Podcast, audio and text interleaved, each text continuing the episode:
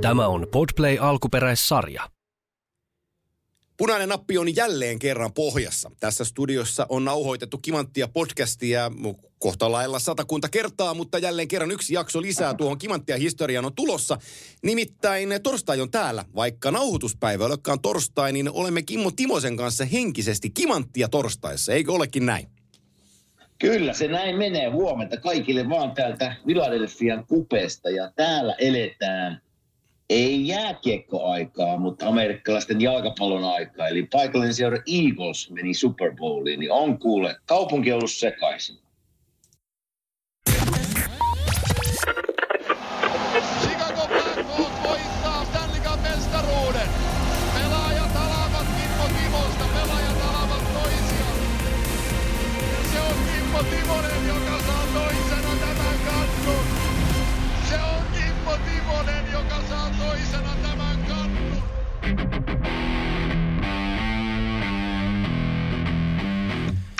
Näinhän se on.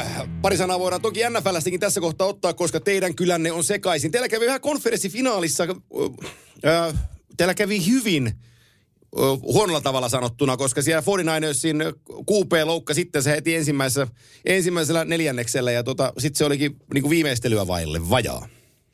No joo, joo. Tässä tota, tuossa ihan itsekseenkin mietin sitä aikaa, kun minä 2015 nostin pokaalin ilmaan. Ja sitä, sitä tavallaan sitä playoff-tarinaa ja sitä reissua sinne sitten kupin nostoon, niin se vaatii vähän onnea matkalla. Ja totta kai yleensä se paras joukkue se voittaa, mutta se onnella on myös roolinsa siinä. Ja nyt jos tätä verrataan tavallaan tuo Eaglesin tarinaan, ne on ollut yksi paras, jos ei paras niin joukkue runkosarjassa. Mutta sitten sai tavallaan, täällä on bye week, kun ne pelasi niin hyvin. Ja sitten tuli New York Giants vastaan, ei ollut mitään palaa. Ne oli niin huonoja Giants. Mä olin katsoa livenä sille peliä ja, ja tota, se, oli, se oli muutamassa minuutissa se peli ohi. Niin nyt mä odotin, kun mä seurasin peliä sunnuntaina, että tulisi niinku, totta kai Eaglesin, että menee Super Bowliin, mutta se, että tulisi peli. Ja varsinkin ne loppuminuutit, mä tykkään siitä, että, että joudutaan niin taistelemaan voitosta. Ja, ja niin kuin kaikki, tiukka Joo. peli, niin se kuuluu asiaan, mutta ei se, en taisi olla ensimmäinen tuota, hyökkäysvuoro San Franciscolla, niin heti loukkaantui quarterback. Ja sitten tuli se, mikä vielä sinne sitten meni sille, että kun hän loukkaantui, niin sitten tuli, sit tuli tuota, uh, neljäs, se niin kuin neljäs quarterback tuli sinne takaisin. Joo, Ja se, se, se sai sitten aivoteräyksen. Niille ei loppu quarterback, sillä ei ole quarterback. joo se oli, ra- Niin, se oli, se oli, pikkusen, niin, se oli ra- pikkusen tuuri Iikossa. se oli raaka se, äh, mikä se etuni, mistä onkaan siellä Johnsonilla, se toinen kuupe, joka tuli pelaa.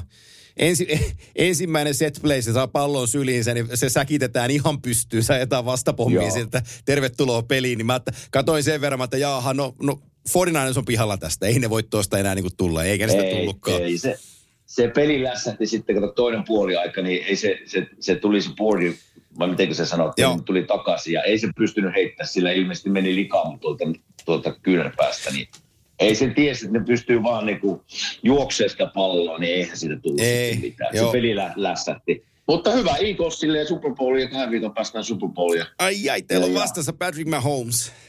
Kyllä, tulee, tulee kova peli, mutta niin se pitää ollakin. Se on totta. Se on täysin, se on täysin totta. Ja tässä kohtaa lä- lähetetään vielä terveiset ja kiitokset ö, Leo Lahdelle Lahteen NHL-raportin Mhm. antamisesta. Rane Raitsikan viime kertainen jakso on löytänyt isot sfäärit Kimanttia-yhteisössä ja paljon on tullut palautetta, että Ranen jakso on ollut loistelias. Me voidaan tässä kohtaa kertoa myös Kimanttia kuuntelijoille varmasti positiivisia uutisia, että Rane is back. Eikä pelkästään tarkoita Mikko Rantasta, vaan myös Rane Raitsikkaa Kimanttia podcastissa, että me saadaan Katsotaan, jos tuohon kevään korvaille vielä otetaan Rane Raitsikan osa numero kaksi, koska Leo Lahdella on tarinoita vielä kerrottavana. Niin tota, otetaan, otetaan, Leo Lahti, otetaan Leo Lahti mukaan vielä ja, ja tota, täytyy sanoa, että mä harvoin kuuntelen kimanttia lähetyksiä jälkikäteen, mutta nyt mä nauroin toisen mm. kerran, kun mä kuuntelin, kuuntelin Raitsikan tarinoita. Oli ne niin värikkäitä. Ol, oli, ja tämä, tämä, oli, tämä oli hyvä, hieno homma ja kiva homma tavallaan saada hänet vieraaksi. Mä muistin, kun sä sanoit mulle, että hei, että tuossa muutamia viikkoja sitten, että otetaanko Rane Raitsikka vieraaksi. Ja mä rupesin miettimään, että en mä kyllä tiedä, kuka on Rane Raitsikka. sitten rupesin googlailemaan sitä miestä ja sitten sä kerroit sen tarinan, että se esiintyi Leolla. Joo. Ja on, on, on muuten elämäntarina ja on hieno tarinan kertoja. Ja, ja no sitten Rane tuli meidän jaksoon ja on ihan täysin samaa mieltä, että on muuten loistava tarinan kertoja. Ja hänen ääni on semmoinen, että sitä on, niinku, sitä on hieno kuunnella. Oh. Siinä on elämä värisee, kun hän puhuu. Kyllä, kyllä. Että jos on haluaa tulla vaan meille vielä jaksoista keväältä mukaan, niin ei kun vaan tervetuloa. Ja tota, jakson loppupuolella lanseerattiin meidän uusi ö, sähköpostiosoitteemme, joka on siis kimanttia44 at gmail.com. Ja lupauduimme ehkä noin vuoden tauon jälkeen pitämään kuuden A-jaksoa. Ja nyt täytyy sanoa, että kiitos teille aktiiviset kuuntelijat. Niitä viestejä on, on, on tota, reilu parisataa tässä nyt, nyt ropissut tonne, vai 300 vai paljon niitä onkaan tullut, mutta ihan mm. lukematon määrä. Ja tänään me käydään lävitse osa niistä kysymyksistä, mutta me jätetään ja jätämme tuonne sähköpostiin kysymykset roikkumaan ja niihin palataan tässä pitkin kevättä ja sieltä nostetaan kysymyksiä esiin ja olette myös erittäin tervetulleita lähettämään ö, uusia kysymyksiä tuohon kyseiseen sähköpostiosoitteeseen kimanttia44 at gmail.com. Myös vierasehdotuksia sinne on tullut, kiitos niistä. Otetaan niitä ylös ja, ja jos vierasehdotuksia tai ylipäänsä ohjelmaparannuksia tai jotain, mistä haluat kommentoida, niin tuohon sähköpostiosoitteeseen palautetta voi lähettää ja sieltä me sitä sitten luemme. Mutta tänään on kuuen A-jakso, eikö vain? Kyllä, kyllä. Ja tuosta vierasjaksoista, niin siellä siellä tuli aika monesti Jyrki Lumme esiin. Ja, Joo. ja tota, me voitaisiin Sonjaa yrittää saada vieras, koska siinäkin, on siinäkin kertoja. tarinaa riittää. Oh. On, on, on, on, on. Saapi nauraa ja osaa kertoa tarinoita. Ja on silläkin hieno uran takana, niin, niin tota, yritetään saada Sonja vieraaksi joku päivä. Se muuten käy. Jos Sonja, Sonja vaan herää Vancouverissa siihen aikaan, että se pääsee, pääsee meidän vieraaksi, niin tota, ilman, muuta, ilman muuta otetaan. Äh, meillä on tuttu tyyli... tota, niin, nyt, sano vaan. nyt, nyt, nyt kun nostit Vancouverin, niin mitä mieltä yöllisestä treidistä? No pakko, Paul no pakko meidän on se käsitellä. Meillä on muutama, mu, muutama asia käsitellä. Mä oon yrittänyt tänään herätessäni, kun mä sen uutisen näin, Mm. niin mä oon yrittänyt miettiä, että miksi Lou Lamoriello sen teki. Ja mä en ole mm. vielä löytänyt siihen vastausta. Se on mulle se mysteeri tässä jutussa, koska tota, myöskään Islanders ei julkaissut jatkosopimusta. Horvatin kanssa tai ainakaan mm. vielä ei ole julkaissut sitä jatkosopimusta. Ja, ja tota, Anthony Bouvilieristä me puhuttiin aikaisemmin jo, kun me katsottiin tota, ö, idän, idän syyskatsausta, että Bouvilierin tulos ei ole ollut ihan sitä, mitä hän on odotettu ja ei ole tullut maaleja. Ja tota, Anthony Bouvillier on siinä määrin varmasti ihan iloinen maisemanvaihdoksesta. Aatu Räty meni, Niin. meni sitten samaan syssyyn toiseen suuntaan ja, ja Rädyllä on iso tulevaisuus ja, ja tota, varmasti pääsee näyttämään kyntensä Vancouverissa ja sitten sai vielä Firstin siihen, joka on suojattu. Eli se on 12 eka asiaa on suojattu tänä vuonna.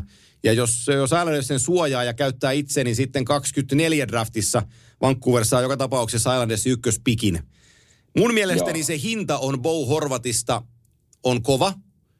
Siitä johtuen, että, että kun se on tässä kohtaa vielä menee rental playerin nimellä, koska sitä jatkosopimusta Kyllä. sieltä ei tullut. Ja sitten mä mietin sitä, että, että Islanders antaa niin kuin, mä en mieti Bovilieria, mä en mieti pätkääkään. Mä mietin rätyä ja sitä firstia, koska se joukkue on ikärakenteellisesti NHLn vanhin, ellei vanhimpia, tai mun muista se on vanhin, en katso nyt tähän kohtaan, mutta Kyllä. mielestäni puhun, niin mä en näe sitä työntöä, jonka Lulla Moriello näkee, kun hän ottaa Bo Horvatin tuohon joukkueeseen ja ajattelee, että Islanders nousee pudotuspeleihin heillä on statement annettavanaan. Mä en näe sitä. Mm. Mutta aika näyttää, onko mä väärässä. No joo, samoja, samoja mielipiteitä mulla. Mä tavallaan, jos mä katson tätä niin kuin Islandersin kannalta ja Lou Lamarellon kannalta, on se, mistä ollaan tässä puhuttu mekin aika monta kertaa, että mä näen sen Islandersin joukkueen aika, no ei voi sanoa hitaan, mutta siellä on jotain, niin kuin joukkueen rakenteessa on tultava muutoksia. Eli, eli joukkue vanhenee, isokokoinen joukkue, hyviä pelimiehiä, mutta jalalla aika hitaita. Ja mä veikkaan, että Lulhamarello oli aika pakkoraossa tässä tehdä jotain.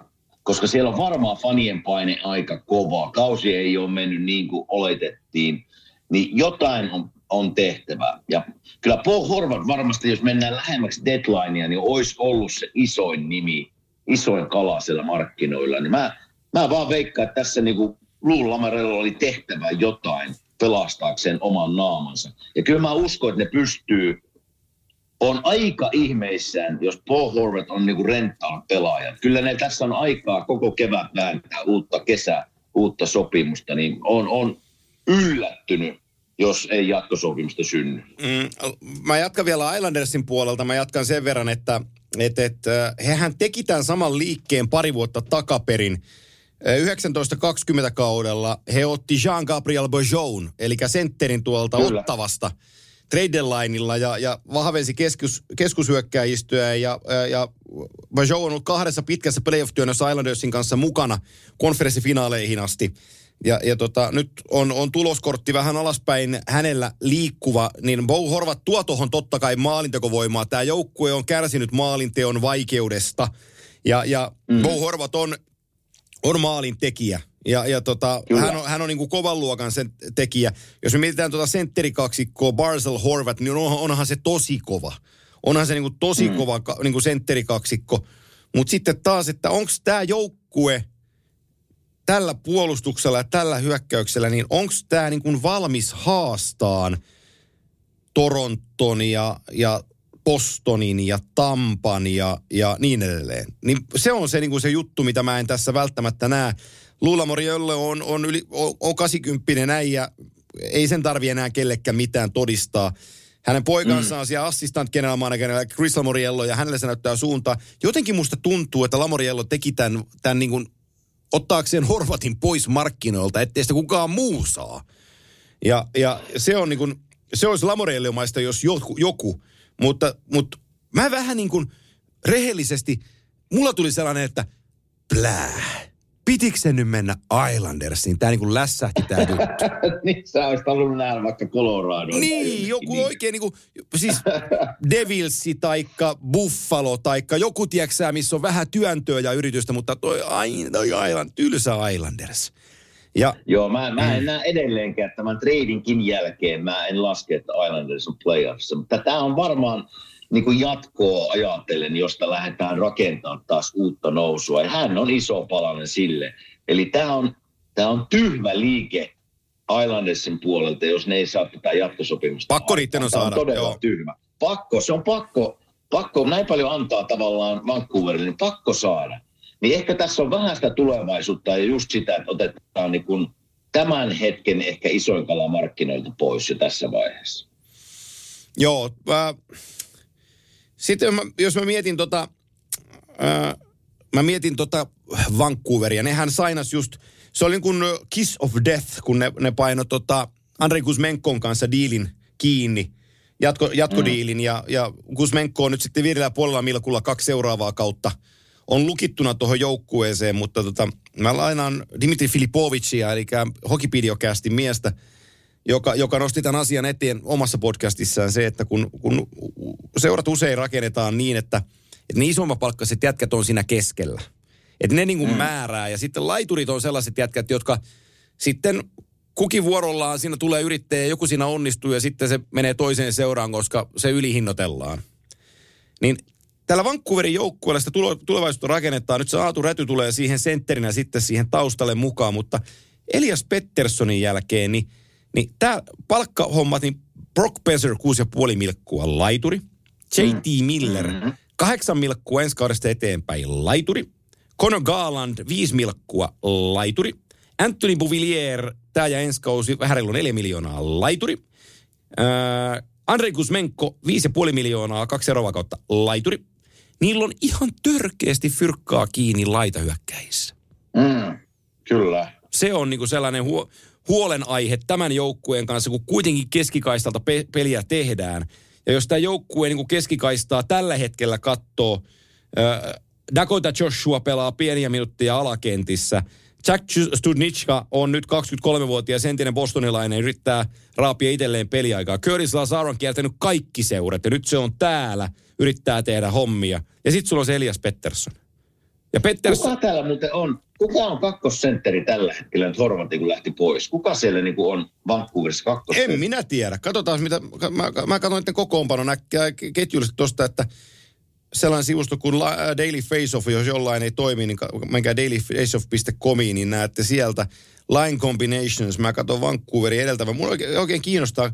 Tossa Milleri on pelannut keskellä, eli Bouvillier, Miller, Karland on kakkosketju tällä hetkellä. Kusmenko, Pettersson, okay. Beser ykkönen. Miller kakkosen keskellä. Sitten Sheldon Dries on, on tota, murtautunut viime aikoina tuohon kokoonpanoon ja, ja taisi tehdä maalikin tuossa pari kerrosta. Sitten Curtis Lazar on laidassa ja Dakota Joshua siinä laidassa. Se Studnitska nelosen keskellä, Phil de Chisip ja Kyle Burrows laidoillansa. Pettersson, J.T. Miller, Sheldon Dries ja Jack, Jack Studnitska tällä hetkellä senttereinä. Ja Miller on laituri lähteissään, niin, niin toi keskikaista on, on, Miller on pelannut keskellä. Mä lainaan vielä, koska mä en ole niin paljon Vancouveria nähnyt viime aikoina, mutta, mutta, mutta tota, Filipovic sanoi, että, että JT Miller ei voi keskellä pelata, jos halutaan niin menestyä. Ja se on sen verran kova äijä, kun se puhuu, niin mä luotan häneen. Mutta Kyllä. tota, on tämä niin kuin, on tämä erikoinen, tämä retooling on täälläkin niin kuin homman nimi, mutta on Ei, tässä, siellä- tässä on sitten niin paljon Siinä korjattavaa. on hommia. Oo, siinä on sitten Siinä on korjattavaa. hommia nimittäin kesälle tai vielä. Kyllähän ne varmaan, mitä sä oot mieltä, että onko Vancouver, niin kuin, mä veikkaan, että siellä vielä tehdään jotain tässä deadline, ainakin yritetään tehdä. Että olisiko se J.T. Miller, voiko se olla sieltä lähdössä jonnekin, jos, Joo, jos ei joku kukaan ota. Ottaa. Iso, ei. Ei ota varmaan, se on niin iso sillä se sopimus, mutta Mä sanoisin näin. kyllä tässä nyt vähän ollaan rakennusvaiheessa. Joo, Conor Garland on sellainen nimi, joka on pyörinyt monessa kohtaa. Mun mielestä Garland on sellainen pelaaja, joka moneen seuraan sopisi. Se on 26-vuotias ja se on se nel- 4,95 cap hitti. Että jos jostain se tila löytyy, niin hän on, hän on niinku dueri, tekijä, laitahyökkääjänä. Kyllä. Brock Besserin nimi on ollut paljon esillä, mutta Besserillä on tosi vaikeat ajat. Hän, hän isä kuoli viime, viime kauden lopulla ja, ja tota, ja, ja hänellä oli siinä paljon tekemistä luonnollisesti ja sitten se peli ei ole vaan lähtenyt tänä vuonna niin kuin kulkeen. Niin, mm. niin, niin tota, siinä, on, siinä on asioita, jo, jotka, jotka tässä nyt niin kuin, niiden paras maalintekijä oli Horvat 31 hä- häkkiä 49 peliä. Niin, niin, niin, sitten on Kusmenko ja Pettersson 21 molemmilla, mutta mä sitä Petterssonia mietin, että, että, että mä jossain kohtaa sanoinkin siitä, että nyt silloin ensi kausi vielä niin kuin 7,35 ja sitten se on RFA. Niin Mm. sano mulle, miksi, miksi, miksi sainaisi tuohon joukkueeseen, tiedätkö kahdeksan vuotta lappua? niin, niin. Hyvä, hyvä, hyvä kysymys, mutta en mä tiedä, mä, mä oon aina arvostanut Vancouveria, hieno kaupunki muutenkin, niin mä, mä, mulla on vaikea nähdä, että ne, ne ei tätä hommaa saisi käännettyä vuoden parin kolmen sisään. Mm. Jotenkin vaikea, mutta, mutta en tiedä, ei, ei ole kristallipalloa katsoa sinne asti, mutta kyllä se niinku, siellä on perinteet kuitenkin aika, aika hyvät. Ja mä uskoisin, että ne kyllä pystyy tämän kääntämään, mutta aikaa menee. Joo, ja mulla oli joku muukin asia vielä tähän nostettavana esille, mutta en mä nyt muista, mikä, mikä se oli. Kaksi asiaa piti olla. Toinen, toinen oli tämä toinen oli tämä Islanders-kauppa ja sitten joku muu. Sen, sen toisen mä unohdin, mutta ää, tässä kohtaa me otetaan kuitenkin meidän yhteistyökumppani Gatorade esiin, nimittäin mulla on sulle kysymys heittää, kun tuosta NFLstä me puhuttiin. Niin sähän, tiedät, sähän tiedät, että, että NFLssä on tapana, että, että kun ollaan purtuspeleissä ja coachi voittaa tai voitetaan mestaruus, niin, niin pelaajat tulee ja kaataa sen Gatorade-kannun coachin niskaan. Tiedät tavan. Kyllä. Osaat, Kyllä. osaatko yhtään arvata, koska tämä on alkanut tämä tää juttu ja mistä? Oho, no en osaa, voin sanoa heti. Ei ole mitään tietoa. Okei. Äh, tästä on, mone, Kerros mulle. tässä on monenlaisia äh, tarinoita tästä asiasta, Joo. mutta tota, tämä usein annetaan äh, linjamiehelle kuin Harry Carson nimellänsä, eli 85 vuoden New York Giantsista äh, Jim Bird, puolu, äh, defensive tackle Jim Bird, ja tota, sitten äh, kukas muu siinä oli mukana, niin 85 Giantsissa, niin, niin tota, siellä oli päävalmentaja kuin Bill Barrels, äh, Barcells, ja niillä oli vähän, Barcells, niin, niillä, niillä oli runkosarjassa vähän huono, huono vaihe meneillä, ja sitten sitä kelkkaa ruvettiin sitä kääntää, niin ne, ne voitti Redskinsin silloin 17-3, niin tämä Bird äh, dumppasi sen, sen tota coolerin sitten Gatoradea Big Tunan niskaan. ja, ja tota, se on niinku se, mistä on pidetty ensimmäisenä, mutta CNN oli tehnyt tästä tutkimuksen. Niin, niin se, Joo. menee, se menee niin, että Bird ei ole ensimmäinen, nimittäin kunnia kuuluu Chicago Bearsin linjamiehelle Dan Hamptonille, joka tota, seurakaverinsa Steve McMichaelin ja Mike Singletarin kanssa kaato päävalmentaja Mike Ditkan nime, niskaan tota, Gatorade-kannun runkosarjan ottelussa 8-4, kun, kun tota, Chicago Bears voitti Minnesota Vikingsin. Niin se on niin kuin ensimmäinen kerta. Ja tota, mm. Tähän liittyy sellainen asia, vielä mä kerron tämän loppuun, että sitten kun Giants, nämä Burtit ja kumppanit, ne voitti 8-7, ne voitti Super Bowlin. Ja tota, tämä Carson, tämä toinen kaveri, kun se oli mukana, niin ne, ne sitten ajattelivat, ne pääsi, kato, kuten sinäkin, ne pääsi White Houseen. Niin, mm-hmm. niin, niin jätkillä oli ajatus, että ne ottaa Gatorade-kannun mukaan ja kippaa sen Ronald Reaganin niskaan. Oi, Mutta tota, Secret Service oli puuttunut siihen sen verran, niin ne sai sen tehdä Ronald Reaganille, mutta ei saanut kaataa presidentin hiuksien päälle Gatoradea, kun ne on niin siistit ja viimeisen päälle, niin ne latas sen tankin täyteen popcornia. Ja sitten ne kippas popco- popcornia Ronald Reaganin niskaa. et, et, tarina, tarina, tarina on fakta ja Gatorade on päässyt siis valkoiseen taloon taloon asti. Niin siksi se on maailman, maailman suosituin urheilu, urheilujuoma, joten Mi- siinä tämän päivän Gatorade-tarina. Ei, minä ajattelin, kun sä kerroit tuon valkoisen talon homman ja kaataa Gatorade presidentin niskaan, että ei, ei ehkä mene läpi siellä niin security cards. Ne varmaan vähän katsoo, että miten tässä nolataan presidentti Joo. samalla, niin mä, mä näen kyllä sen, että se ei, ei, ei ole ihan ei, ei ole mahdollisuuksissa. Ei, ei, ei ole mahdollisuuksia tuohon, mutta se on niin, niin iso juttu täällä tuo Gatoradein kaataminen valmentajan niskaan, oh. kun peli loppuu tai on loppumassa – koska mä aina katson, mennään vaikka yliopistourheiluun, niin ne piilottaa ne jätkät. Joo. Tekee semmoisen muurin sen valmentajan ympärille. Koska tietysti valmentajakin alkaa vähän vilkuille tuosta olkapäitten taakse, että mistä se tulee ja mitä sieltä tulee. niin ne näitä videoita, kun ne niin kuin konttaa ja hiipii sen Gatorade-kannun kanssa sinne niin kuin jätkien taakse ja sitten yökkää että siitä, siitä on tullut kyllä niin iso juttu täällä. Ja niin se nytkin kaadettiin tota, Eaglesin päävalmentajan niskaan pelin jälkeen. Että kyllä se, kyllä se suosittu juttu on täällä. Näin, me pääs... Lietkö, lietkö, muuten, lietkö, lietkö Suomessa muuten, kun katsot amerikkalaista jalkapalloa Suomessa, niin onkohan siellä se sama perinne? En tiedä, mutta tästähän joku, joka tietää, voi meille lähettää palautetta, miten, miten tehdään Vahteraliigassa. En, en nimittäin tiedä. En tiedä. Selvä. No, ei Mut, siitä sitten joo, sen enempää. Joo, mutta nyt, me, nyt me ta, startataan meidän kuuenaalta, kun saatiin 20 no minuuttia käytettyä meidän omiin juttuihin, niin se on ihan hyvä. Mutta tota, me lähdetään liikkeelle questions and answers osalta, ja tämä tulee sella, kysyjältä nimeltä Merja Ojanen. Ja kysymys mm-hmm. kuuluu, mm-hmm. saiko Kime Filin peiton kulkeutumaan jenkkeihin? Tee Merja. Kerropa tarina. Ki- kiitos Merja. Eli tämä tarina menee näin, että mä olin siellä Tampereella tekemässä sitä NHL-peliä silloin perjantaina. Se ensimmäinen peli. Global Series, kyllä. Ja tota, niin just. Niin Merja, Merja tota, mä olin kävelemässä siihen studiolle ja Merja veti hihasta ja sanoi, että oi nyt mä näin sinut. Oh, minä olen niinku ottanut sinun tapaamista monta vuotta tässä, että tuutko tähän? Mä sitä voin tulla, mulla on hetki aikaa. Ja se haki sieltä semmoisen muovikassin sitten ja katsoi, että mä oon kovaa neulomaan, että mä neuloin sulle tämmöisen.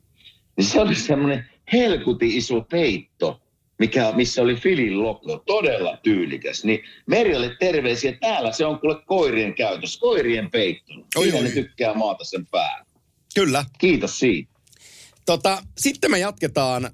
Meillä on paljon, paljon, paljon, paljon kysymyksiä. Ja niin kuin sanottua, niin tänään me käydään tässä varmaan seuraavan 40 minuuttia kysymyksiä lävitse. Ja sitten teidän loput kysymykset, ne jää tuonne talteen ja niitä sitten jatkossa nostellaan ohjelmassa, ohjelmassa esiin. Viikoittain, voin luvata teille, että nousee kysymyspatteristoa esiin, mutta sitten päästään Juho Saarisen kysymykseen. Ja tämä on mielenkiintoinen, tähän täytyy vähän uhrata aikaa nimittäin. Juho kirjoittaa näin, että moro, jos Kime ja Antti olisitte NHL-seuran omistajia ja saisitte palkata mm-hmm. ketä tahansa maailmassa, ketä palkkaisitte seuraaviin tehtäviin? Tässä on lueteltu GM-päävalmentaja, sentteri, laituri, pakki ja maalivahti.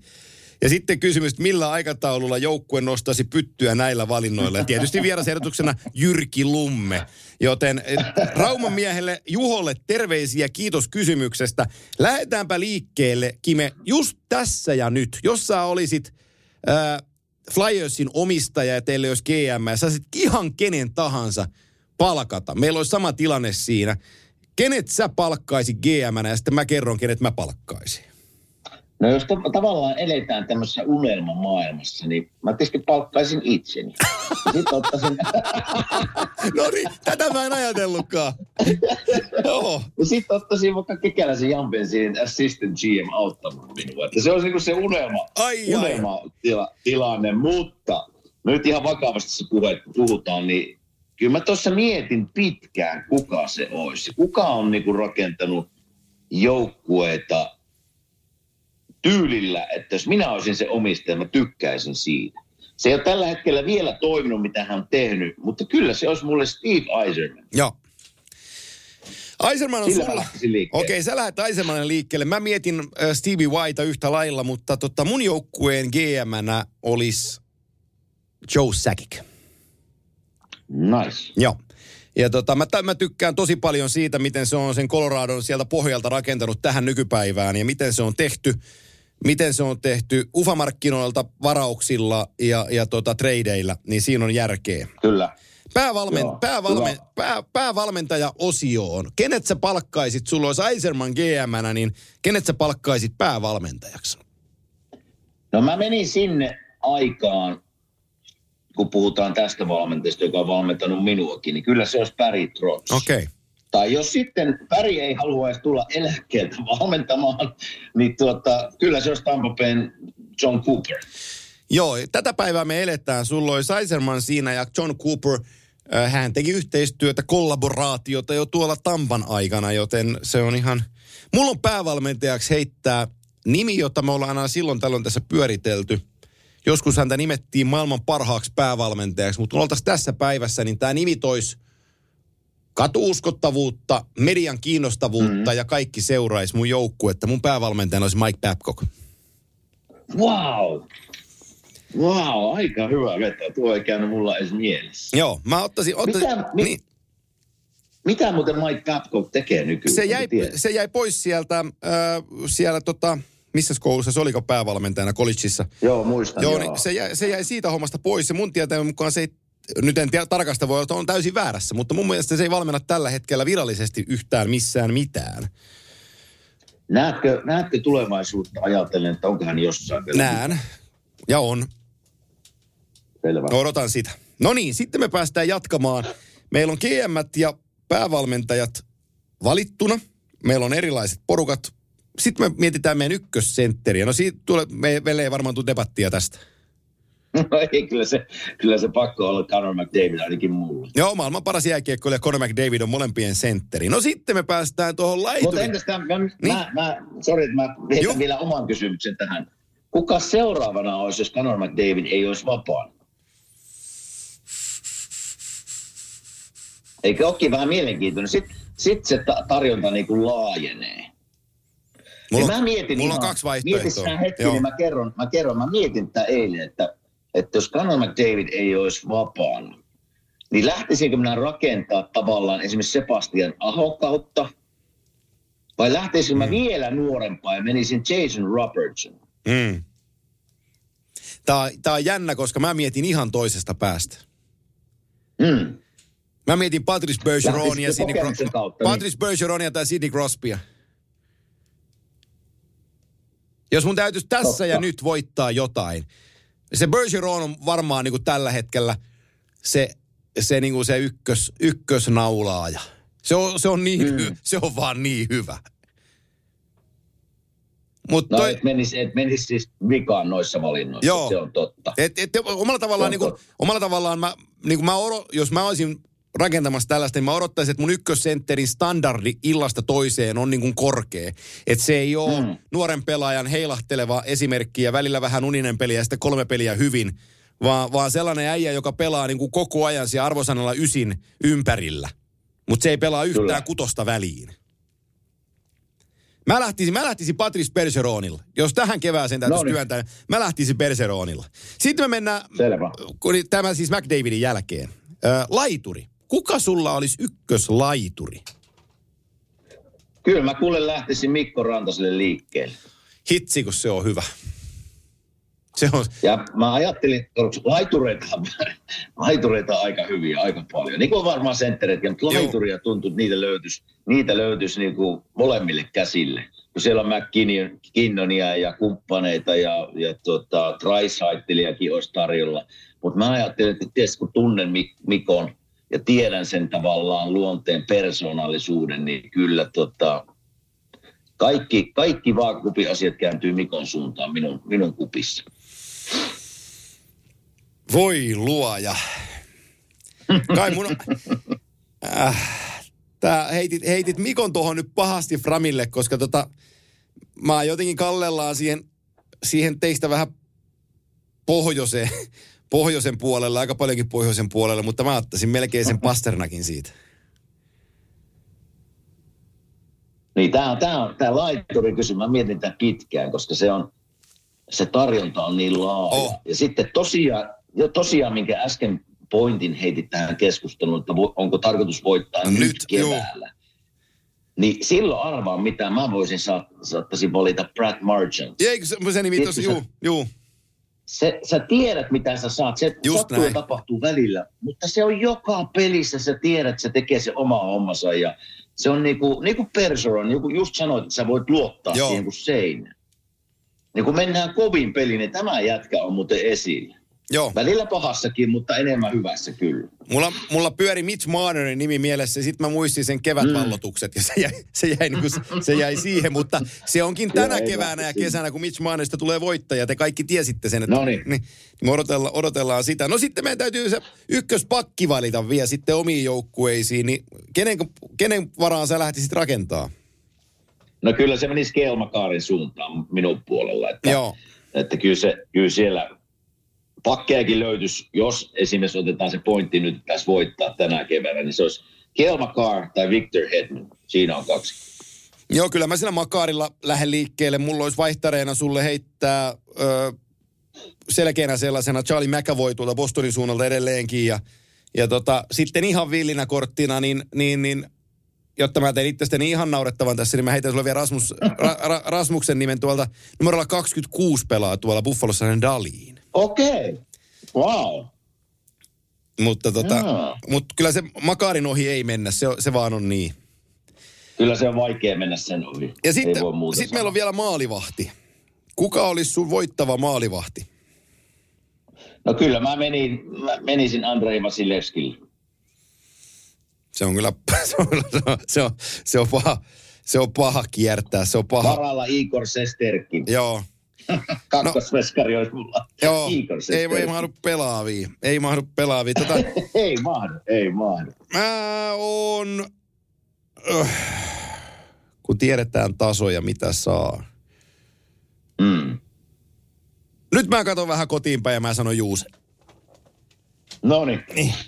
Niin Juuse olisi... Ei menisi väärään Ei, ei olisi. O- Olisi aika kovia kavereita meillä muuten tarjolla noihin ruutu, ruutuihin sitten kokona, kokonaisuudessaan.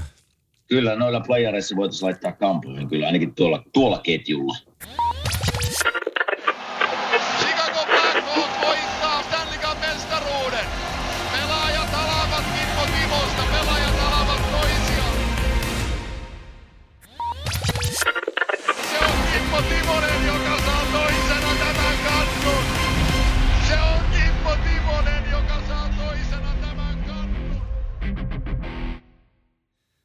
Odotas, mä, mä katson sitten meille jonkinlaisen kysymyksen täältä seuraavaksi, kun näitä on niin paljon, että minkähän mä nyt keksi.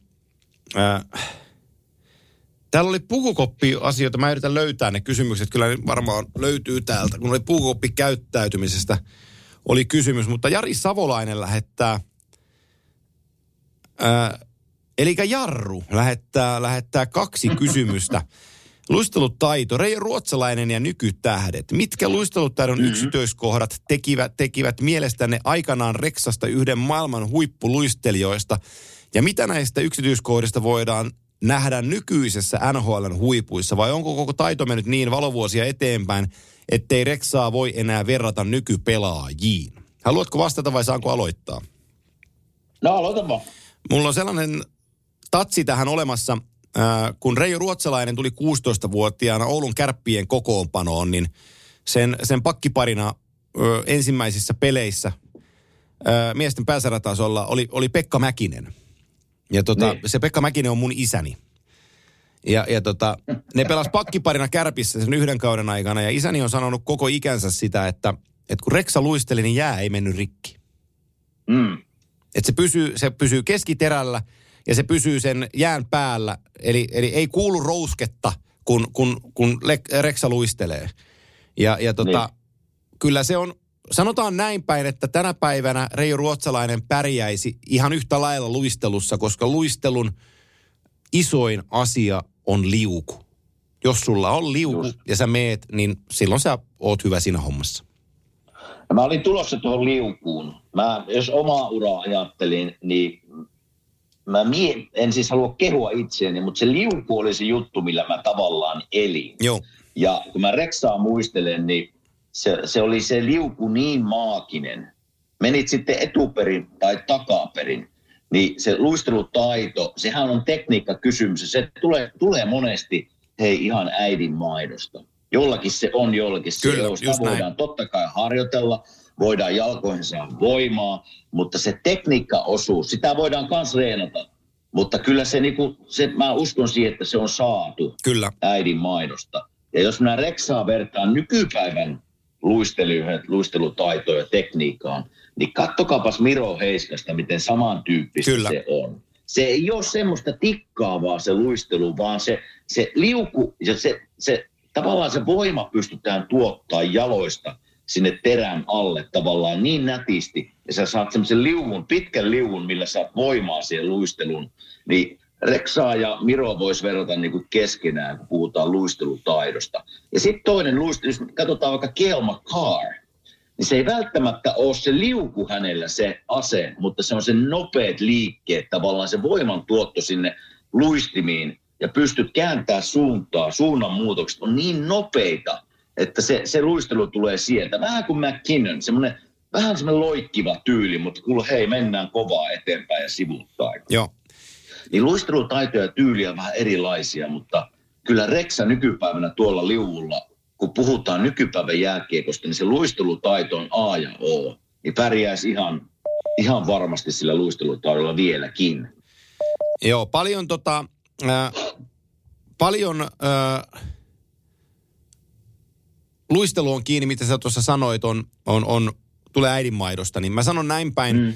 että kun nuoret lapset, pojat, tytöt, ne alkaa seistä niillä luistimilla siellä jäällä ja alkaa mm-hmm. ymmärtää vähän luistelusta, niin se on vähän niin kuin yläkerran hommia, että miten siihen terälle sitten asettuu. Et jo, jo, niin kuin sä siitä sanoit, niin, niin joku, joku seisoo vähän etuterällä, joku vähän kantapäillä ja sitten ne harvat pysyy siinä keskiterän päällä ja pystyy sen liukuominaisuuden oppii niin kuin pienestä pitäen. Sitä on tosi Kyllä. Vaikea opettaa. Mä valmennan niitä junioreita, niin mä tiedän sen, että sitä ei vaan voi mm. opettaa. Se joko on sulla tai sitä ei ole ja harvinaisen monella sitä ei ole. Eli ei, ei se ole niin edellytys, että se tulee jääkiekkoilua, mutta jos sä haluat olla niin poikkeuksellisen hyvä luistelija, niin sitten sen täytyy tulla niin kuin ihan sieltä alusta pitäen. Ja Jarru tässä jatkaa, Niin se- niin mä, mä luen tämän loppuun vielä täällä, että Jarru jatkaa, että miten voin tukea ja viedä eteenpäin lapsen noin 6-8 V lahjakkuutta jääkiekossa ja luistelussa parhaalla mahdollisella tavalla ilman, että hommasta katoaa ilo sekä mielekkyys ja aletaan suhtautua lapseen kuten tuotekehityksen kohteeseen. Terveisin Jari Savolainen. No ton ikäiselle lapselle niin ei voi vaatia eikä olettaa yhtään mitään, vaan sen oman halun mukaan mennä. Ja jos sillä lapsella Just. on haluja osallistua vaikka johonkin luisteluleiriin ja siitä saada leikin omainen, niin ei muuta kuin mukaan vaan. Mutta tota, mitään ei voi pakottaa. Kaikki täytyy lähteä lapsesta ja lapsen omasta innosta. Ja jos se lapsi sitten ei ole ihan optimaalisesti siinä terän päällä, niin älä menetä yöunias. Kyllä.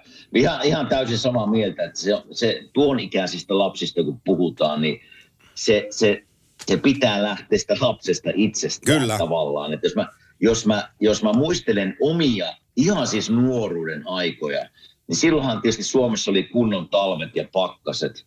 Niin kyllä se lähti ihan kuule minun omasta halusta mennä sinne ulkojäälle, vaikka oli miinus 20 astetta pakkasta. Kyllä. Ei kertaakaan isä ja äiti sanoa, että hei, alahan poika painua tuonne ulkojäälle. Kyllä se niin kuin lähti, lähti se tavallaan sen luistimen ja terän käyttö sieltä ulkojäältä.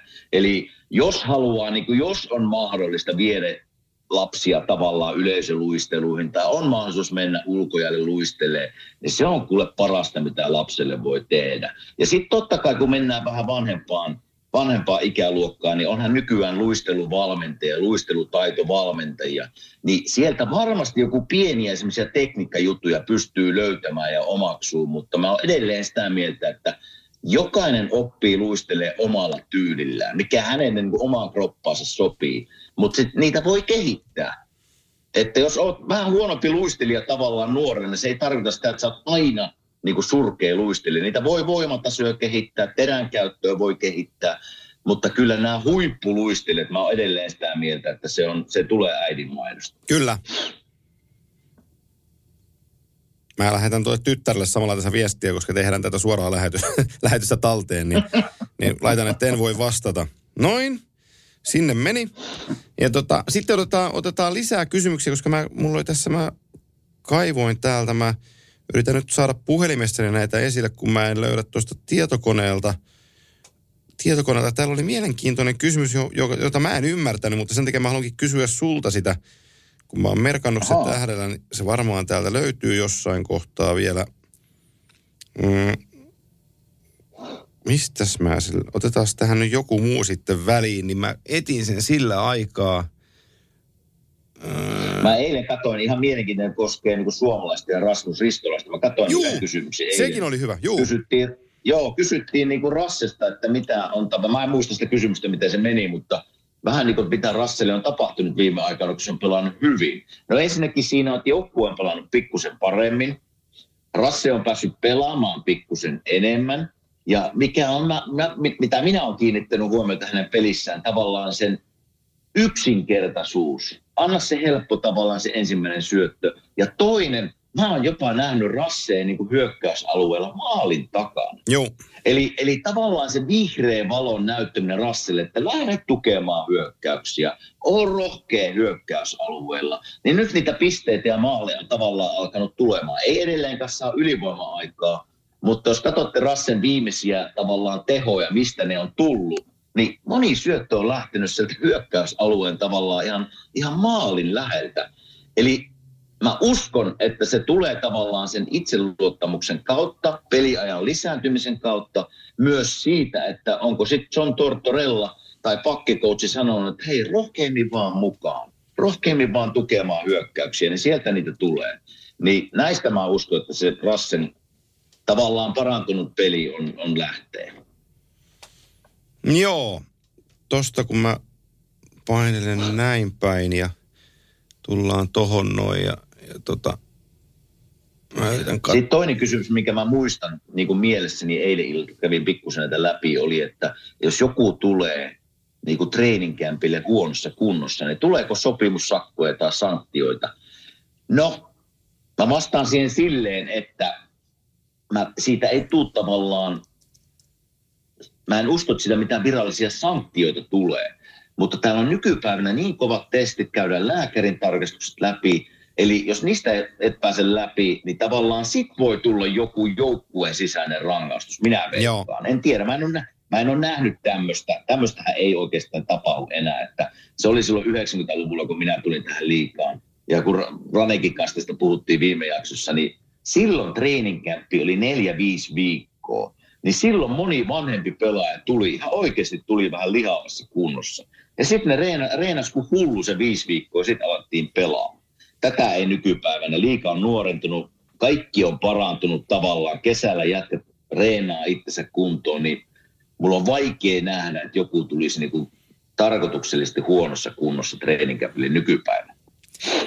No niin, äh, mä en tiedä, onko tämä sukua sulle. Mä yritin etsiä, että mm-hmm. olisiko tämä, mutta kaverin nimi, joka lähettää meille kysymyksen, on Matias Timonen. Oho.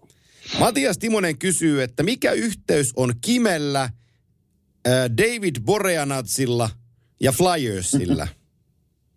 Saatko sä kiinni tällaista kysymyksestä? Mä en tiedä, mitä tämä tarkoittaa. No, to, no tota, mä tunnen, tunnen tuota Davidin aika hyvin.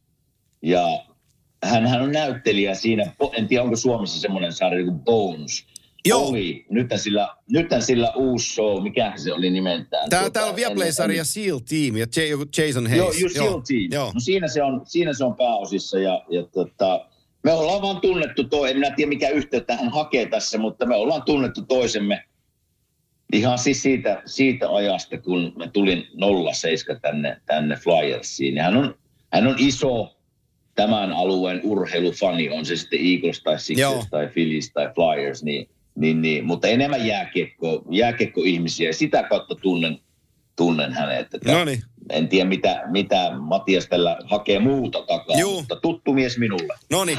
Sitten me mennään Antti Uosukaisen kysymykseen. Ja tässä on se kakkoskysymys. Tässä ensimmäinen kysymys menee Antille, että mitä jääkiekko-podcasteja kuuntelet ja voitko kertoa vähän niistä?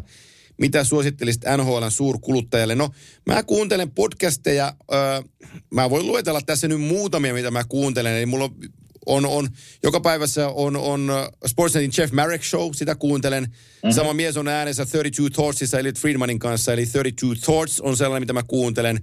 Aikaisemmin mainitsin Hakipediocastin Dimitri Filipovitsin, niin sitä kuuntelen. Öö, Sitten mulla on, on DFO Rundown, eli se on Seravalin Frankin öö, tota, podcasti.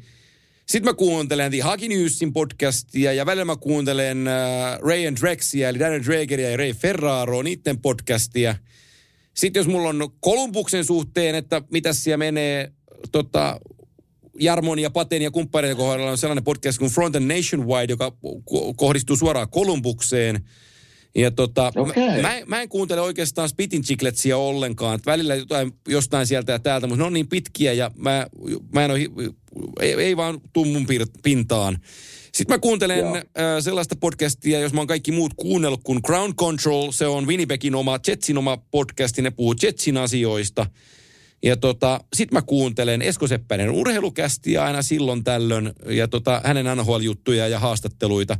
Niin sitten on kerran viikossa legendaarisella Bob McCowanilla on Bob McCowan podcast, niin siinä Bob McCowan käsittelee kaikkia ö, jenkki-ammattilaissarjoja urheilussa, mutta kerran viikossa silloin NHL-asiaa. Ja silloin kun McCowan puhuu jääkiekosta, tuli hyviä vieraita, niin kuuntelen. Ja viimeisenä mä lisään siihen vielä Chris Johnston showta, jossa Julian McKenzie on hostina, niin tässä on se mun kavalkaari, niin ihan aasta öö, mitä, tossa. niin, mitä mä kuuntelen. Onhan tossa. Milloin, Juu. milloin sä kerkkiit kuunnella näitä kaikkia? No Tässä mä, oli, no mä oon tänään lähtenyt seitsemältä esimerkiksi Helsinkiin ja nyt kello kun me tehdään tätä on 15.33, niin mä oon tänään kuunnellut Hockeypediocastin Jeff Marekin ja 32 Thoughtsia tänään jo. Onko, se, onko se sinun suosikki vai jos pitää No. yksi nostaa sieltä? Öö, mä kuuntelen Marekkiä. Marekki on tosi viihteellinen ja sillä on tosi hieno. Jeff Marekilla on hieno ääni. Se on audiotyöntekijöistä varmaan kovin, mitä mä tiedän. Ja, ja se, se, on niin kuin, se on viihdyttävää puhetta, mutta se on täyttä toki ho, hokitokkia koko ajan. Ja toi Filipovitsin Pediocast menee sitten niin kuin syvemmälle. Sie, siellä puhutaan sitten niin kuin advanced statseista ja, ja kuinka joukkueet on rakennettu. Viimeisin jakso on otsi- otsikolla The Buffalo Sabres are very fun. Ja se oli erittäin hyvä jakso Buffalo Sabresista, kun käytiin lävitte ennen kaikkea sitä, että et, et Owen Power vasta kehittyy niin kuin pelaajana ja se on nyt jo näin hyvä. Et, et, et Joo. jos Rasmus Dalin on niin kuin Norris-tasolla nyt ja sitten Owen Power on sinne nousemassa ja sulla on niin kuin Dylan Cousinsia ja Tate Thompsonia tuossa lukittuna ja JJ Peterkkaa ja Jack Winnia, niin eihän tätä joukkuetta tulevaisuudessa pysytä mm. mikään. Ja se oli vähän se kulma siihen.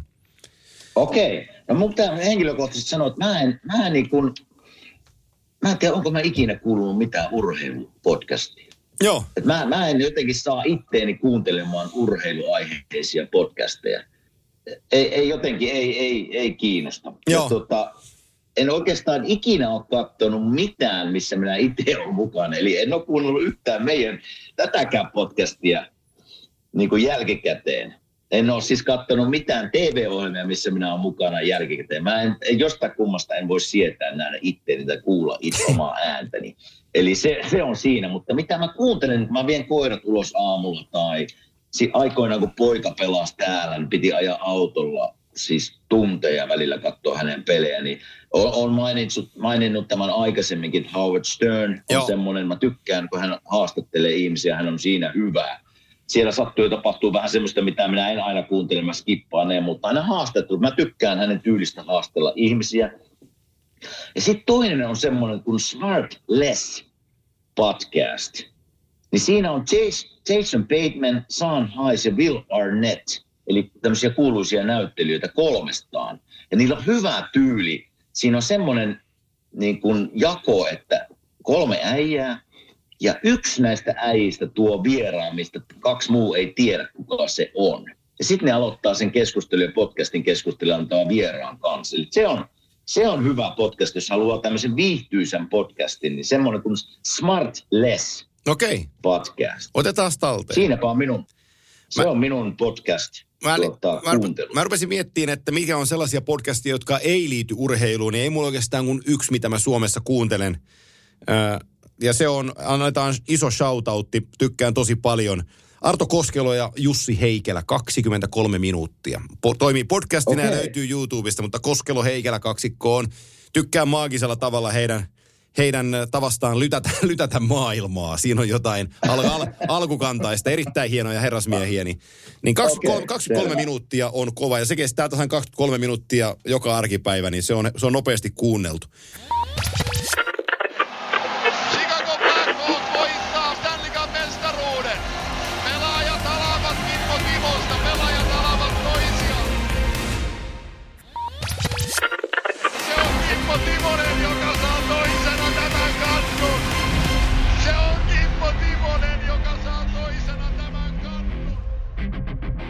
No niin. Äh, mutta äh, se jatkokysymys Antti Uosukaisella olisi Kimmolle.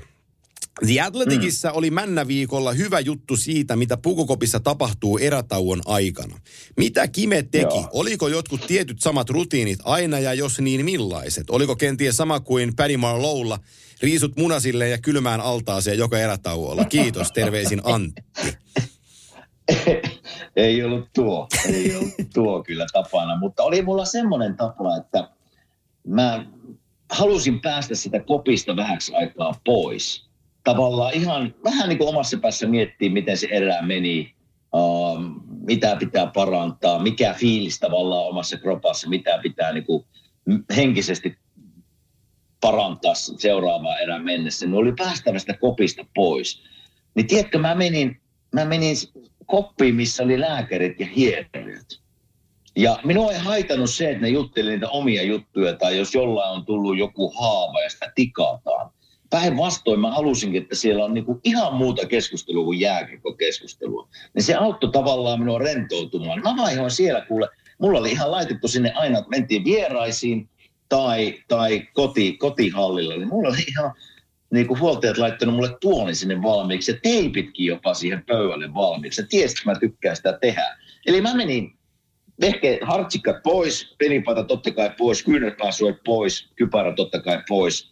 Muut kuitenkin päällä, luistimet, housut kuitenkin edelleen päällä. Vaihdoin kuivan paidan, joka erä, erätauolla. Ja sitten käppäilin siihen huoltajien hierojen tuota, koppiin, vaihdoin teipit mailaan. Se oli se minun aika siellä tavallaan se kopissa, ne viitisen minuuttia.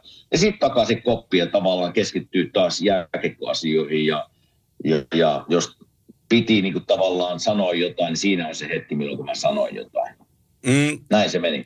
kuivasitko lapaa vai vaihdatko joka erä mailaa, koska märkään lapaan on ilkeä laittaa erkkoja?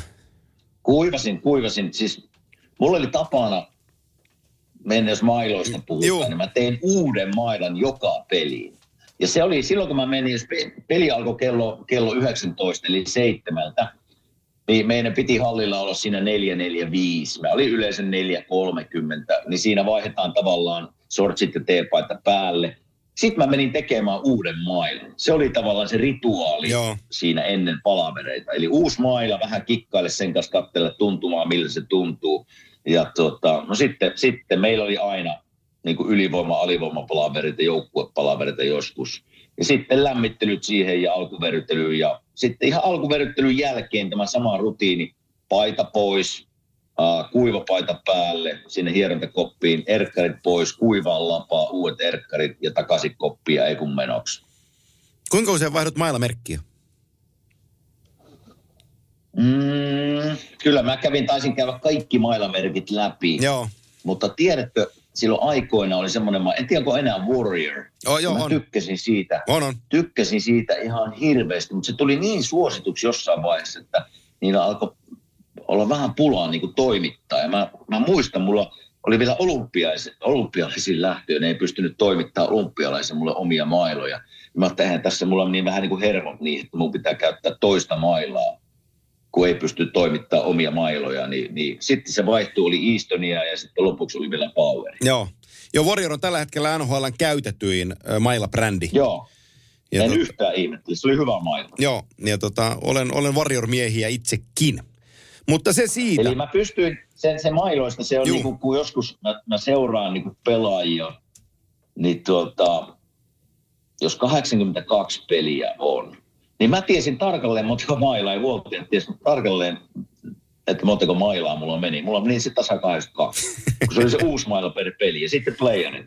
Mutta kyllä hei, kyllä mulla esimerkiksi Jaakeria ja Prongeria ollut tässä, niin niillä saattoi mennä semmoinen kaksi ja puolesta mailaa. Juu, juu, juu, juu, juu. Et se, on sitten, se on sitten vähän semmoista liian hifistelyä, että mennään mukaan joku pikkunen vika on siinä mailassa ja vaihdetaan. Niin se on sitten, se meni mulla ainakin vähän yli.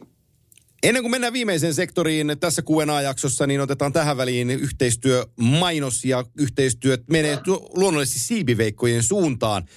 Eli Siipiveikko on toinen, Siipiveikko on toinen Kimanttia podcastin yhteistyökumppaneista ja helpoin tapa hommata kastikkeita, niitä erinomaisia Siipiveikko-kastikkeita. Ja, ja Blue Cheese Dip Mixia, jauhepusseja, niistä, niitä löytyy ympäri Suomen, Suomen K-kaupoista ja S-kaupoista.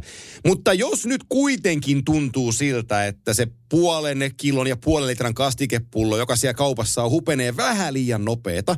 Ja siellä jääkaapissa olisi tarvetta isommalle pönikälle.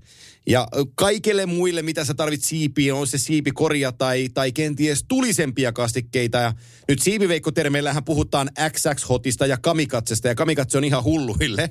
niin tota, niitä ei löydy sieltä yleistä kaupoista, vaan silloin täytyy suunnata veikkokauppaa.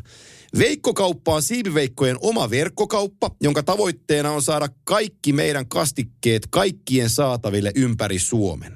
Eli Veikkokaupasta löytyy kaikki, mitä siipiveikoilla on siipiin tarjota, ja sieltä ö, Veikkokaupasta, sä- Veikkokaupasta sä pöydä, löydät oman tuotteessa, voit sen sieltä tilata. Eli oot se sitten Kilpisjärvellä taikka, taikka Hangossa, niin, niin Veikokaupasta kaikki asiat löytyy. Ja nyt huom, kimanttia kuuntelijat. Käyttämällä koodia kimanttia saat Veikkokaupasta kaikki tuotteet miinus 25 prosenttia helmikuun ajan. Ai, Eli nyt Hienoa. Veikko-kauppaan hommaan kastikkeita ja kaikkea, mitä tarvit siipien syömiseen himassa. Veikko-kauppaan ja käytät koodia KIMANTTIA, saat miinus 25 prosenttia helmikuussa. Laitetaan ihmiset hyvät tämä koodi käyttöön. Otetaan Veikkokauppa tyhjäksi siipituotteista ja käyttäkää tuota koodia, se on rahan arvosta etua. Miinus 25 pinnaa koodilla KIMANTTIA. Hei, tämä kamikatse-kastike, Juu. oletko kokeillut koskaan? En ole uskaltanut. No, Mä, me oltiin, perheen, me oltiin perheen kanssa siipiveikoissa, mä otin ekstra hottia ja mä hikoilin niin pahasti, että mä en voinut ajatella, että, että, että kokeilisin kamikatsetta seuraavaksi. Hei, tuleeko sulla silleen, kun syöt jotain helkutin tulista ruokaa, niin mistä alkaa niin kuin Nenä. ensimmäisenä hiki? Nenä. Onko Oh. nenä? Oh. Aivan hiestä märkä. Mulla on niskavilla. Joo. Mulla, mulla on hyvä tarina tähän vielä liittyen. Me oltiin siis finaalireissulla Pittsburghissa. Mä sanoin, että se olisi Joo. 17 ja Lehkosen Ika oli mulla kaverina ja sitten Pittsburghissa on sellainen, me ollaan joskus puhuttukin sitä Primanti Brothers, eli, eli se on tällainen, mikä tekee siipiä ja tulisia ruokia ja sitten niillä on, niiden erikoisuus on, sitten on, on ranskan leipää ja sitten siellä välissä niin kuin mitä tahansa lihaa, ranskalaiset ja coleslaw. Ja ne leivät mm. on niin se Primanti Brothersin juttu. Mutta sitten me otettiin boneless wingsejä jollain suicide-kastikkeella siellä. Ja Ikalla oli sellainen niin vanhan miehen lieriöhätsä päässä kaljuna.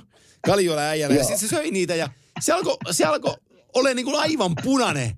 Ika muistaa tämän hyvin. Se on aivan punainen ja na- naama ja niin kuin hikinyppyjä siellä ja täällä. Ja sitten me oltiin, Niko oli siinä se Sointula Jani oli mukana ja me ruvettiin nauraan Ikalle, että no nyt alkaa papalla olemaan hikiä. Sitten se otti sen hatun päästä, niin tiedätkö, se oli kuin suihkusta olisi vettä kaatanut sen niskaan, kun se oli kerännyt sinne päälaille sen kaiken hie. Ja Ika otti sen lätsän pois päästä, niin se oli kuin suihkulla olisi kaatanut vettä sen niskaan. Me naurettiin aivan kipeänä. että No nyt on Sanoiko sitten... Ika, sinne, o, o, o, sanoiko Ika sinne, että on nämä pikkusen tuli. Joo, kyllä, kyllä se sitten alkoi käymään ilmi, että oli vähän liian voimakasta vanhalle herralle. Hei, minä tykkään kyllä heistä tulisesta ruuasta. Mä laitan aina tapaskokin välillä pizzaa ja niin poispäin, mutta se, tietysti jos on liian tuli, niin se pikkusen viepi sitten ruoan makua. Enkä minä uskalla tuommoisia kamikatseja varmaan edes maistaa. Joskus voisi kyllä ihan kokeilumielessä maistaa pari vinksiä sillä kastikkeella ja katsoa, että miten rupeaa Joo. Kimmon niskovilla hikoilee. Eli, eli tota, jos haluat testata tätä hommaa, niin, niin sinne Veikkokauppaan nyt ja kamikatsenta tilaa koodilla kimanttia, niin saat miinus 25 pinnaa sen kastikkeen kotiin, niin voit sitten kokeilla sitä, että...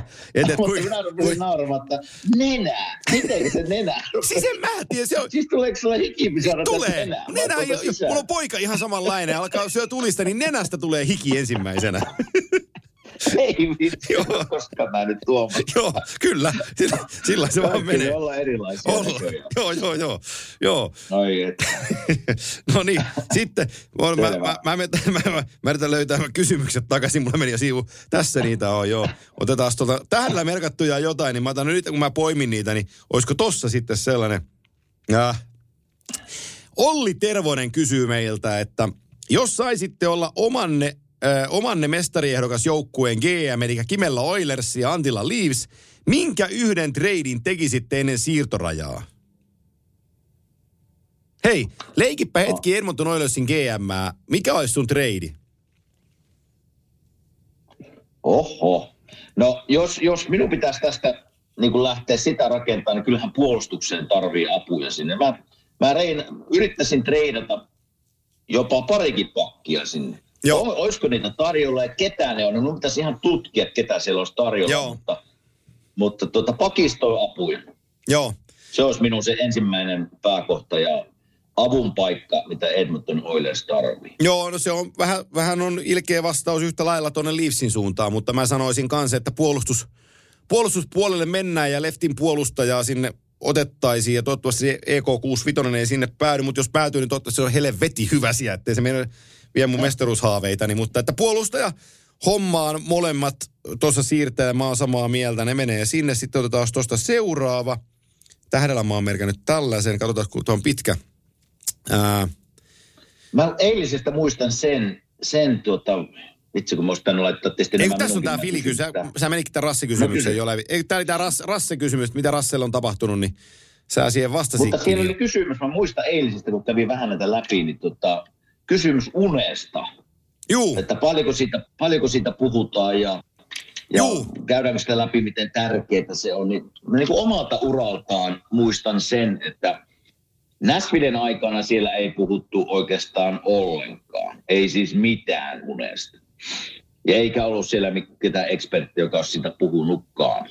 Uh, tulin tänne 07, niin mä muistan yhden training campin. Siellä oli tämmöinen uniekspertti, paikallinen uniekspertti ja kaikkien oli tehtävä, se oli niin kuin pakollinen. Mä muistan, että meillä piti olla, olikohan se niskassa vai olikohan se semmoinen vähän niin kuin hikipanta piti laittaa päähän. Oliko se viikon ajaksi? Ja sitten ne niin kuin analysoi sen tulokset, miltä se näytti. Ja kyllä siellä niin kuin minunkin kohdalla, mä muistan, me käytiin ne tulokset läpi, niin, niin tietysti meillä oli pikkulapsia, että ei se uni aina niin hyvää sen takia, sen takiakaan olekaan, mutta, mutta tuota, en saanut tarpeeksi unta. Ja kyllä sen huomaa. Huomaa nykypäivänäkin, että se tar- saa tarpeeksi unta, niin kyllä päivällä väsyttää. Eli, eli se on mennyt, mennyt parempaan suuntaan. Ja mä oon ihan varma, että nykypäivänä varmasti NHL-seuroilla on jo tämmöisiä eksperttejä, joita käytetään niin kuin uniongelmissa. Ja kyllähän nuo rehellisesti pitää sanoa, ja kaikki ei tästä vastauksesta varmaan tykkää, mutta kyllähän nukahtamistabletit oli iso juttu Joo. Silloin minun aikana. Ja kyllä täytyy myöntää, että niitä tuli käytettyä, koska se oli, se oli niin se helppo tie, kun tiedät, että seuraavana on peli. Väärä tie, mutta sit se, se oli vaan semmoinen niin kuin helpoin tiedä saada unta edes vähän. ja nyt täytyy, täytyy ihmisille tehdä se eroksi, että melatoniini on eri asia kuin se unilääke, unilääkkeitä, mitä, te olette, mitä teille on tarjottu Kyllä. silloin. Kyllä. Ja tota melatoniinia käytän itse tässä arjessa, varsinkin kun viikonloput sy- sotkee ton aikataulun, kun on NHL-pelejä illalla ja kun peli Juuri lähtee näin. kello kymmeneltä liikkeelle, me ollaan Helsingissä, tehdään studioissa loppuu yhdeltä. Mä lähden ajaan puoli kaksi, niin mä oon puoli neljä kotona. Ja sitten yhdeksältä ollaan mm. aamulla hallilla, kun lähtee junnujen kanssa pelaa jääkiekkoa, niin siinä menee unirytmi, menee sekaisin, niin mä tarvin seuraavana iltana melatoniinia ja otan, että pääsen uneen. Ja se kyllä auttaa. Kyllä. Mutta tota, sitten me mennään ö, Janne Juntusen kysymykseen. Moro. Miten tutuksi USA kautta Kanada on tullut NHL-kaukaloiden ulkopuolelta? Monessa sellaisessa osavaltiossa olette vierailleet, missä ei ole NHL-joukkuetta. Missä, kohde, missä kohteessa haluaisit vi- vierailla? Onko tullut lomailtua koskaan Kanadan puolella? Tämä on ensimmäinen kysymys. No mulla on, mä voin vastata tähän ensin, koska sä oot olettavasti käynyt enemmän paikoissa kuin minä, mutta Kanadan puolella on käynyt useampaan kertaan ja siellä on sellainen, kun sanotaan kuninkaiden valtatie, kuin Highway 401, joka lähtee tuolta mm. ää, ää, eteläisen Ontarion osalta liikkeelle tuolta Yhdysvaltain ja Kanadan rajalta ja se menee ihan Montrealiin asti, niin mä olen tuolta Torontosta käsin operoinut itseäni Ottavaan ja Montrealiin ja sitten ollaan menty vähän eri tietä Buffaloon päin, mutta toi Ontario 401 ja kaikki levähdyspaikat, missä on Wendysia ja, ja tota, ja, ja tota, mikäs tää kanukki kahvila, kato kun loppu. Uh, Tim Hortons. Tim Hortons, kyllä. Uh, medium coffee with two milks, niin tota, Ontario 401 toimii hienosti. Ja tota, mutta sitten taas toi toinen pää Kanadasta, eli Vancouver on hieno paikka. Mä oon saanut elämästäni viettää kaksi Todella viikkoa hieno. Vancouverissa ja tykästyin tosi paljon Vancouveriin. Se on NHL-kaupunki, mutta jos haluaa nähdä niin kuin henkeä salpaavan paikan Kanadassa, niin nämä on Kanada kokonaisuudessaan on hieno maa. Mä tykkään ihan hirveästi Kanadasta. Mm-hmm. Ja Jenkkien puolelta on tullut käytyä monessakin eri paikassa, mutta jos täytyy ottaa sellainen paikka, jossa ei ole NHL-joukkuetta, niin mulla tulee yksi ylitse muiden mieleen. Mä oon ottanut sut sieltä lentokentältä kyytiinkin ja se kaupunki on San Francisco. Tykkään tosi paljon Friskosta. Kyllä, kyllä. No Kanadan puolella mulla, uh, mä en ole käynyt oikeastaan missään muualla kuin näissä NHL-kaupungissa. Se on aika nopeasti käyty läpi. Nämä kaikki Torontot ja Montrealit ja Vancouverit ja Edmontonit ja Calgaryt, niin siihenpä se rajoittuu mulla se Kanadan, Kanadan reissu. Joskus jotain juniorimaajoukkueturnauksia ollut jossain Sudbury ja tämmöisiä, mutta aika, ne on siis yksittäisiä juttuja. USAn puolella totta kai kaikki osavaltiot, joissa on NHL-joukkue, ja joitakin reissuja tavallaan on tehnyt, mm, niin kuin Louisiana, New Orleans, ihan siis turistimielessä, mutta paljonhan täällä osavaltioita, missä ei niin kuin ole NHL-joukkueita, niin eihän siellä tule sitten käytyä. Niin kuin, kun mennään, mennään varsinkin niin kuin Keski-Amerikkaan, niin ne on, ne on kyllä näkemättä. Että totta kai itärannikko, länsirannikko on nähty, ja, ja, mutta tuo Keski-Amerikka on kyllä näkemättä. Janne jatkaa kysymystään, että oliko Kimellä koskaan henkilökohtaista valmentajaa kautta treeneriä oman joukkueen ulkopuolelta, jonka kanssa olisit käynyt pelejä läpi ja analysoinut pelisuorituksia?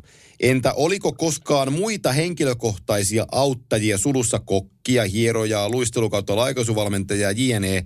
Näitä tämmöisiä joukkueen ulkopuolisia henkilökohtaisia valmentajia taitaa nykyään olla lähes kaikilla vai onko?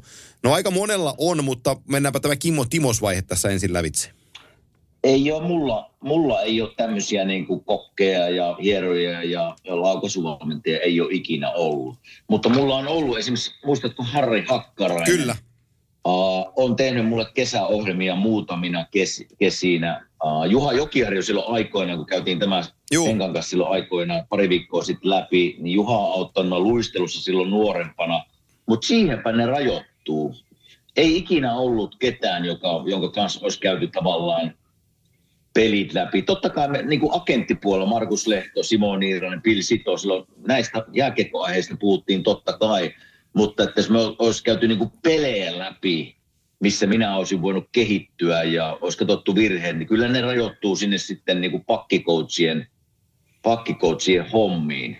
Eli totta kai hieroja on käyttänyt, mutta se on lähinnä niin kuin omasta pussista mennyt johonkin hieronta, hierontapaikkaan. Mutta ei semmoista omaa hieroja ei ole ikinä ollut, eikä muitakaan tavallaan omia valmentajia. Um, siihenpä ne rajoittuu. Muutaman kerran kesäsi, just niin kuin sanon, Harri Hakkaren on tehnyt ohjelman. Siinäpä ne on. Joo, siis näillä, mulla tulee mieleen Mark Scheifele, joka on vienyt nämä tosi pitkälle. Eli sehän lähetti omat kokkinsa Tom Bradyn kokin oppiin muun muassa. Että et tietää, Joo. minkälaista ruokaa urheille tehdään. Ja, ja tota, hänelle, hänelle varmistettiin pöpöröt ihan omaa, omaa takaa. Hierojahan monenlaisia. Muistaakseni OJlla, Olli oli meillä joskus vieraanakin. Ollilla oli Winnipegin aikoina ja viimeisenä vuosina aina oma hieroja käytössä. Ja luistelu kautta laukaisuvalmentaja, luisteluvalmentaja, laukaisuvalmentaja, niitä nyt aika paljon käytetään tänä päivänä kesäharjoittelussa, mutta ei sitten Kyllä. seuran ulkopuolella. Ö, toi käy, Maksimi Ivanov on muun muassa Floridassa luisteluvalmentaja, niin se käy, käy siellä kauden aikana Sassan kanssa luistelemassa ja on, on niin pantteessilla duunissa. Mutta tota, mm. mut aika paljon kesäpainotteisia juttuja. Ja totta kai nykyään ammattitaito, ammattitaito haetaan siellä, missä se ammattitaito on. Hurmeen, Hurmeen Tiialla on, joka on yksi Suomen parhaita luisteluvalmentajia, Ikan, Ikan Aisa-pari tuolta Turun seudulta, niin Tiialla on paljon, paljon tota Okei. ammattilaisia ja, ja sitten junioreita hom- hommissa, ja kenen, kenen kanssa Tiia tekee hommia. Ja Hakkaraisella taitaa edelleenkin olla, olla luistelijoita ja Summasen Ramilla on pelaajia tuossa noin ja Nimisen Villellä on pelaajia tuossa noin ja sitten tietysti porukat treenaa ja sitten on, sitten on kaiken näköisiä valmentajia löytyy kyllä. Niin ja nykypäivänä niin kuin NHL-joukkueilla on, on, otetaan nyt esimerkiksi tämä meidän paikallinen Flyers, niin niillä on ihan siis palkattu sinne, joka menee tittelillä skill coach. Juu, Eli tarkoittaa, tarkoittaa sitä, että jos on loukkaantuneita pelaajia, niin hän, hän luisteluttaa niitä tavallaan, kun joukkue on reissussa kotona. Ja teettää tämmöisiä taito, taitoreenejä. Se on sen homma.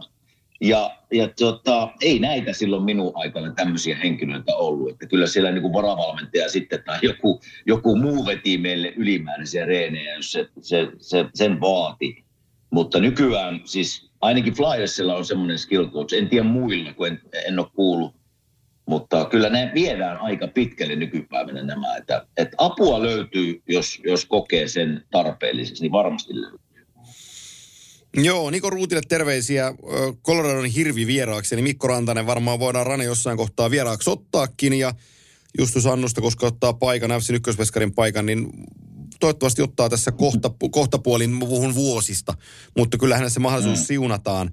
Tota, Antti Ansamaa on tuoremman kysymyksen lähettäjä, otetaan vielä pari kysymystä tähän jaksoon. Kysymyksiä ja vastauksia osioon liittyen tuli sellainen kysymys mieleen, että millä tavalla NHL-organisaatiot huomioivat pelaajien perheitä kauden aikana? Järjestetäänkö seuran toimesta tapahtumia, joissa koko perhe on mukana suluissa muitakin kuin ottelutapahtumat? Minkälaisia palveluita kautta apuja perhearjen pyörimiseen liittyen voi olla seuran puolesta tarjolla? Ole hyvä. No tuota, pu, pyst- pystyn puhumaan tavallaan omasta ajasta nykypäivästä, en ole ihan varma. Uh, peleihin mennessä, niin siellä on totta kai tämmöinen perhehuone, jonneka voi jättää pelin ajaksi lapsia. Eli siellä on, siellä on muutamia hoitajia tavallaan katsomaan lasten perään. Siellä on pelejä ja voi piirrellä ja on telkkari päällä lasten ohjelmia. Niin kyllä mä muistan omalta perheen ajalta senkin, että, että omat, varsinkin tyttäret, joita ei jääkin hirveästi kiinnostanut, ne jäi sinne, ne jäi sinne perhehuoneeseen pelin ajaksi ja sieltä sitten, sieltä sitten otettiin tytöt kyytiin, kun lähdettiin kotiin.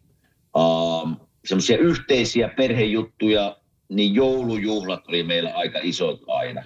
Eli sinne oli kaikkien perheet kutsuttu ja joulupukki tuli lahjoineen ja siellä tarjottiin ruokaa ja juomaa ja se oli semmoinen niin kuin yhteinen organisaation juttu, että siellä oli valmentajien perheetkin ja toimiston porukkaa oli sillä perheineen, eli tämmöinen iso joulujuhla.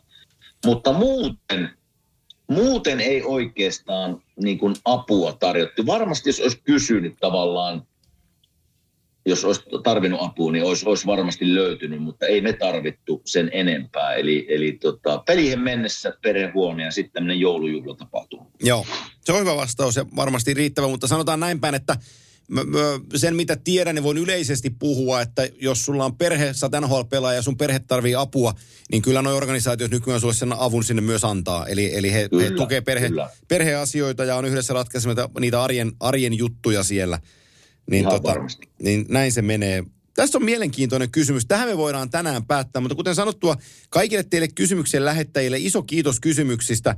Ja ne pysyy tuolla meidän sähköpostissa tallessa. Me tullaan näitä jatko, ja, jatko-ohjelmissa nostamaan aina muutamia esiin. Ja sitten varmasti tässä tämän kevään aikana tehdään vielä toinen iso Q&A, että saadaan käyty enemmänkin mm-hmm. kysymyksiä lävitse. Mutta tänään me päätetään tällaiseen mielenkiintoiseen kysymykseen. Tän on lähettänyt Antti Rasanen, eli todennäköisesti Räsänen. Antti Ilari Joensuusta lähettää, mitä tai ketä ovat kiekkojumalat? Jatko kysymys, miten ne ovat näkyneet Kimen uralla? Entä kulhuvalla NHL-kaudella? No niin, hakikaas. Sitten lähetään. Hakikaa! Joo.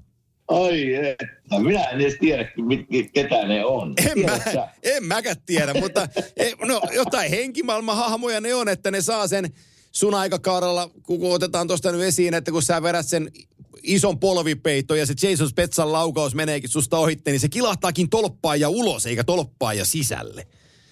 Just. niin, Eli hyvän onnen Jumala. Hyvän, Niin. on, niin, hyvän onnen Jumala, hakikaa se on sun joukkueen puolella. Tästähän me voidaan vähän laajentaa tätä asiaa vielä, niin kuin, että sä oot nähnyt varmaan niin kuin ihan vainoharhaan asti niitä niin kuin tapauskovaisia, kenen täytyy laittaa se oikea polkkari ennen vasenta polkkaria jalkaan Kyllä. kiinni. Et se on ihan normaalia Ja se on jälkiekossa. raskasta. Se on raskasta jopa katsoa niin kuin toisen puolesta, mutta ne on, ne on niin kuin rutiinien orjia tavallaan. Se on pakko mennä näin, että niin kuin henkisesti homma hänen mielessään rupeaa toimimaan oikeaan suuntaan. Niin, mutta sanotaan, että tämmöinen hakikaat story ehkä tulee, niin kuin, mitä minä olen kuullut, niin puhutaan enemmän ehkä siihen suuntaan, että kun tekee kovasti töitä, niin sitten se hakikaa tavallaan hyvän onnen pomppu kääntyy sinun, sinun puolelle.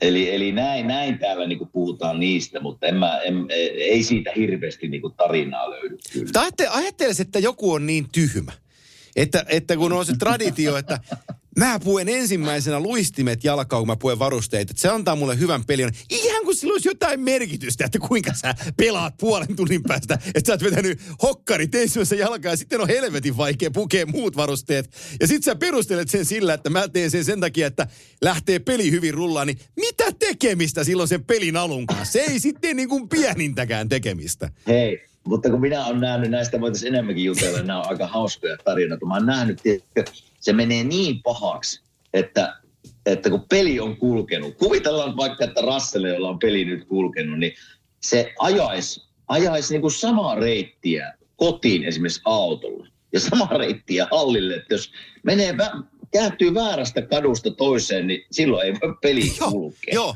Ja sitten, ja sitten toinen, että esimerkiksi kun vieraissa ollaan, vieraspelimatkalla, mennään hotelliin, niin kuin puhutaan täällä pregame meal, Joo. eli lounas. Ja siellä on tarjolla sitten siis joka maailman ruoka. Siis se on niin laaja se tarjonta siellä, että sitä ei voi valittaa.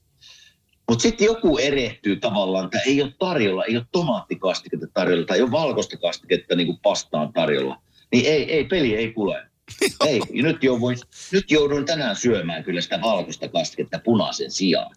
Niin ei voi, kuule peli kuluu. Kyllä minä välillä pyörittelin päätä, että et, etkähän nyt vaan syö ja mieti sitä peliä vähän myöhemmin. Mä muistan, joo, mä, ja mä muistan sun tarinan. Täytyy, mutta jos saadaan Sonia vieraaksi, niin kysyä, kun se pelasi monta vuotta semmoisen jengin, se Cliff Runningin, se mustalla erkalla Joo. pelaaminen. Ja sitten te menitte Joo. suolaan, että laitatte valkoista erkkaa, kun se flippasi ihan täysi. Niin, niin se, että Se- mitä se- väliä silläkään joo.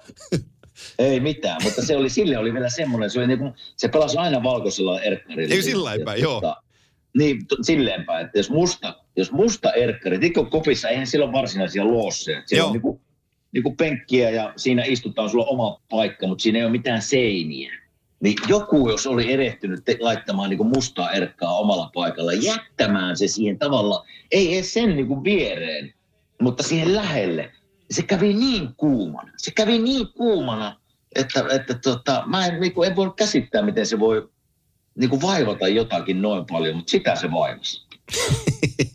oh, mutta erikoisia, erikoisia, erikoisia jutut, ei, ei, ei niin kuin voi mitään. Että sellas, Jotkut Se- on käyttänyt samoja alkkareita Juu. niin kauan, kun tulee maaleja ja syöttöjä, niin ai että Hyvä. pari viikkoa painat samassa alkkareissa, niin terve. Hyvä esimerkki oli nyt, kun nousi kuukausi sitten varmaan esille se Conor McDavid, kun se tuli ihan haastatteluun näillä rikkinäisillä sukilla. No joo, Niin, niin, Kyllä. niin kaveri tienaa niin kuin 12 miljoonaa, 13 miljoonaa vuodessa ja silloin kaikki maailman sponssit, niin sillä on aivan paskaset ja rikkinäiset sukat. Ja sitten niillä peli kulkee, ihan kuin se ei kulkisi millään muilla sukilla. mutta en ehkä nyt lähtisi vaihtamaan tätä sukkia. Ei sen verran, sen verran tulee täkyjä, että vedän niillä nyt vaan. mutta kyllä minä, minä näin ne sukat, mä mielessäni mietin, että eihän tuossa nyt ole mitään järkeä, että sulla näkyy niin kuin varpaat sieltä sukkien. Joo. Ne on mennyt niin rikki ne sukat. Niin eikö se rupea jo vaivaa niin kuin Luulisit vähän No ei se näköjään vaivaa häntä. Ei, Ei. se näköjään vaivaa häntä.